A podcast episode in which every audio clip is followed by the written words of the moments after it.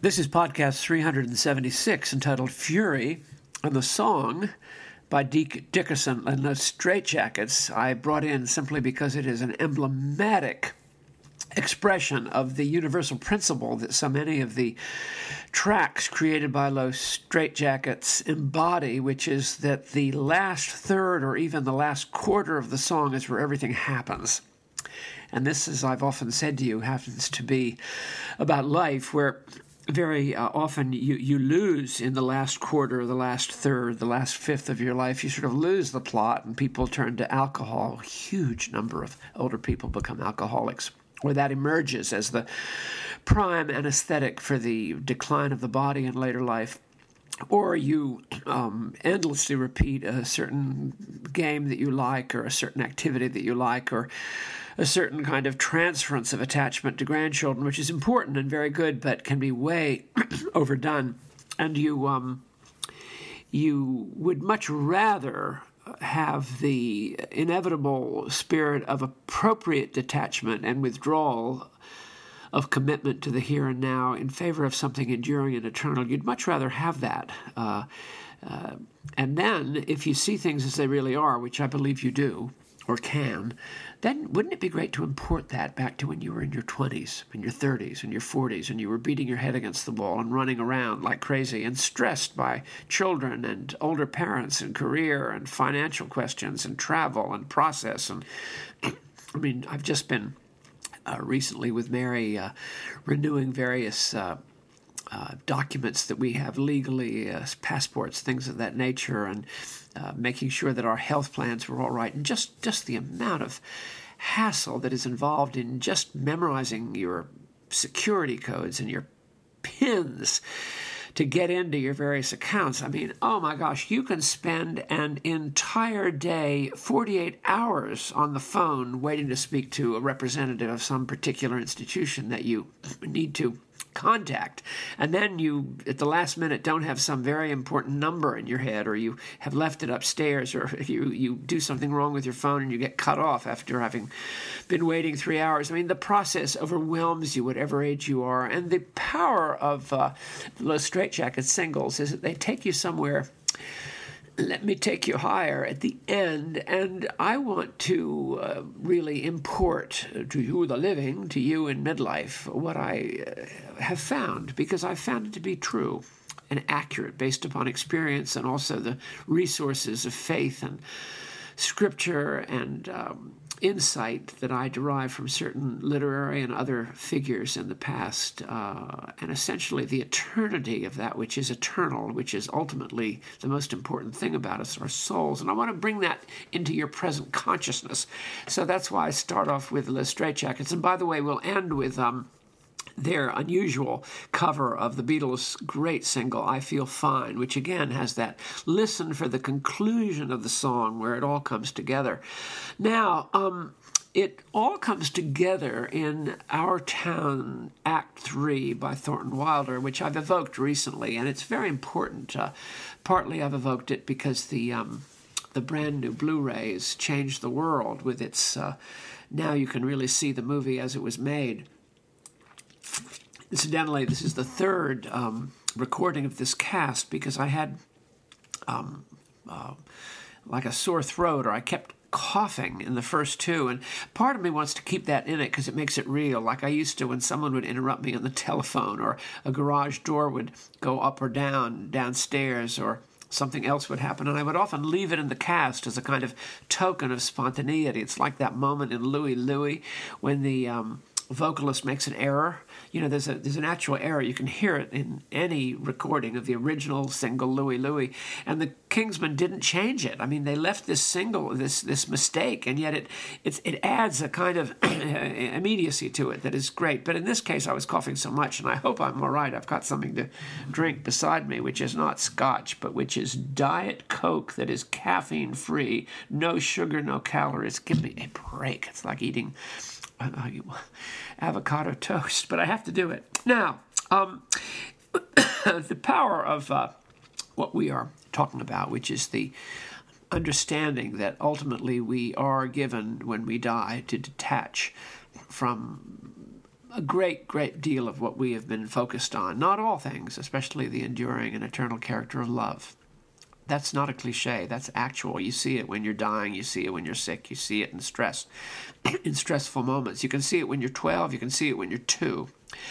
But the when you're two months, but the uh, power of bringing the insight as the um, into the into the from the end, the straitjackets element, you might say, but bringing it into the now is. Um, is really seen at, at the despair that the recently deceased Emily who died at about age 26 or 27 in childbirth, when she goes back and she now sees the truth of what she didn't see when she was on this earth, and she really tries to reason with the people that she uh, has returned to, and of course they can't see her and they can't see it, and she she wants to she wants them she wants to shake them to see what's really true and important and wonderful and enduring about their lives in the now back then, which they don't see, but she sees it now. And it's a lesson for us, which Wilder so brilliantly evokes. And here's a little bit of what she has seen. She's just died, and the stage manager, who's sort of really the God, he's sort of the God's guide. I would say more than an archangel, but not Jesus Christ, but somewhere in between.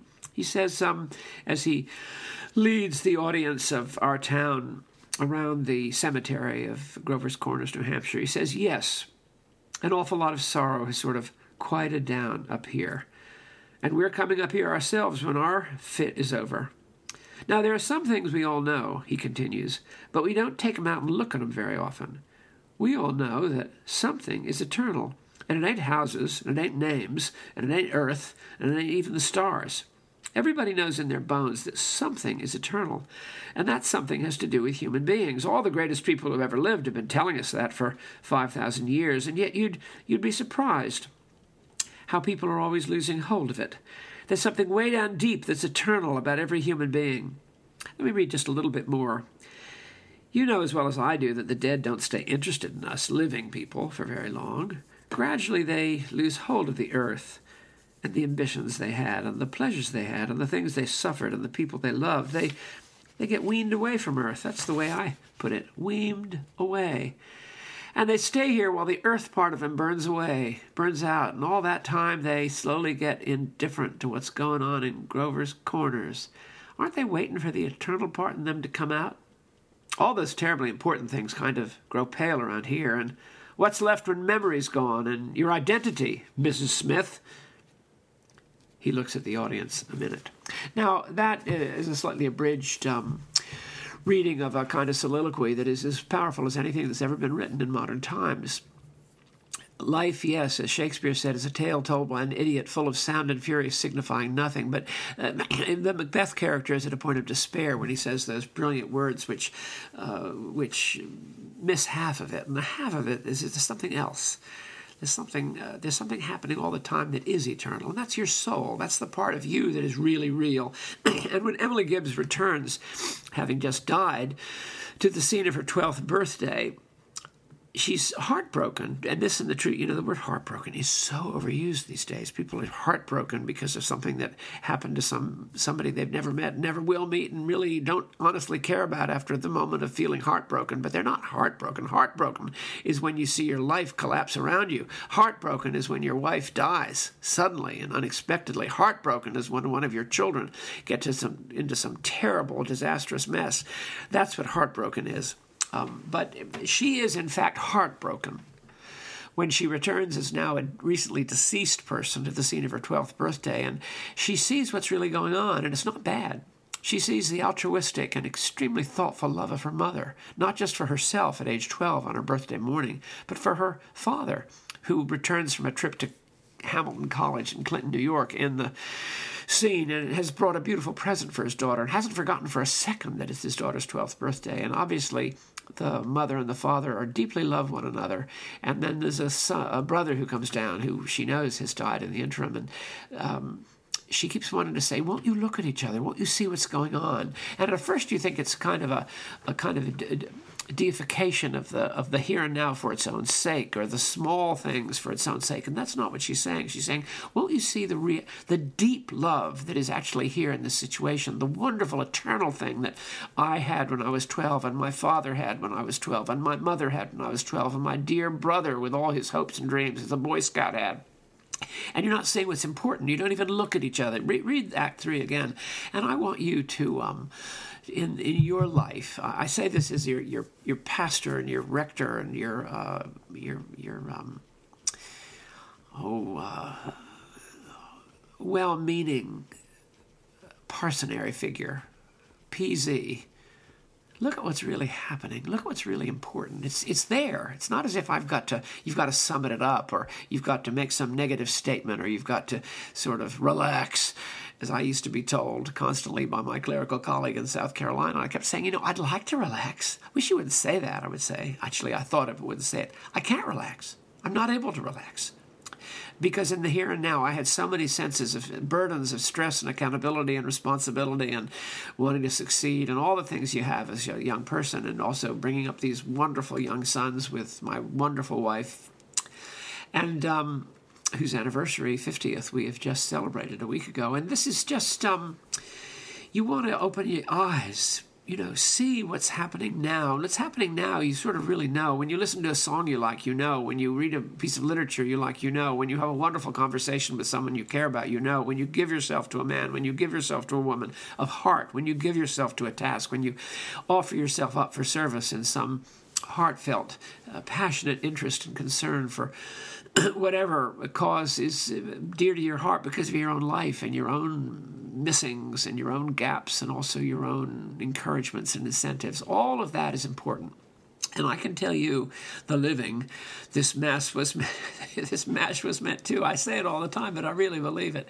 Listen to what our town is saying. Listen to what Los Straitjackets are saying. They're asking you to look at the eternal, which is right there now, and um, that will instead of kind of um, being kind of a dissing or a you know, a diminishing of what you're actually having to deal with. It's really the rediscovery of what you're really dealing with. And if you could just be animated in the now, not by demand and not by burden, but by joy and uh, detachment again in the relationship to the Department of Motor Vehicles or in the relationship to um, what is it, the Trusted Traveler Program to get your TSA pre check. I mean, all these things that take up so much time. In my case, United Healthcare and getting things straight about uh, uh, getting the right card for the right season to cover the right operations or the right procedures and all of this. Oh my gosh, wouldn't it be great if you did it from, from a position of joy and kind of, well, I have to do this, but I'm really interested in Mary or I'm really interested in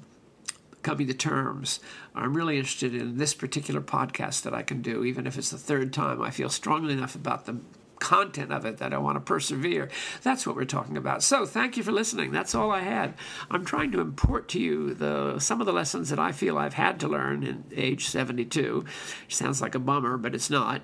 Uh, um, and what Thornton Wilder so brilliantly said in an early stage of his career in 1938. And uh, uh, put it anachronistically back, retroactively, stamp it, impute it to you in your 20s, 30s, 40s, and 50s. Impute it to you. And uh, that learning can give your present tense uh, such uh, joy and purpose that uh, so many things will become secondary that appeared to be primary and become ultimate that appeared to be you were longing to put the first thing first. You were longing to put the horse before the cart. But um, it is uh, possible, and I would say that uh, Emily uh, is uh, telling us all to do that in the last act of Our Town, and even Los Straitjackets, uh, whose uh, wonderful version, which is quiet, it's not one of their most dramatic turnings at the end, but you'll see. As always, they the last is the best part of it, and then it makes me want to listen to all of it. Love you.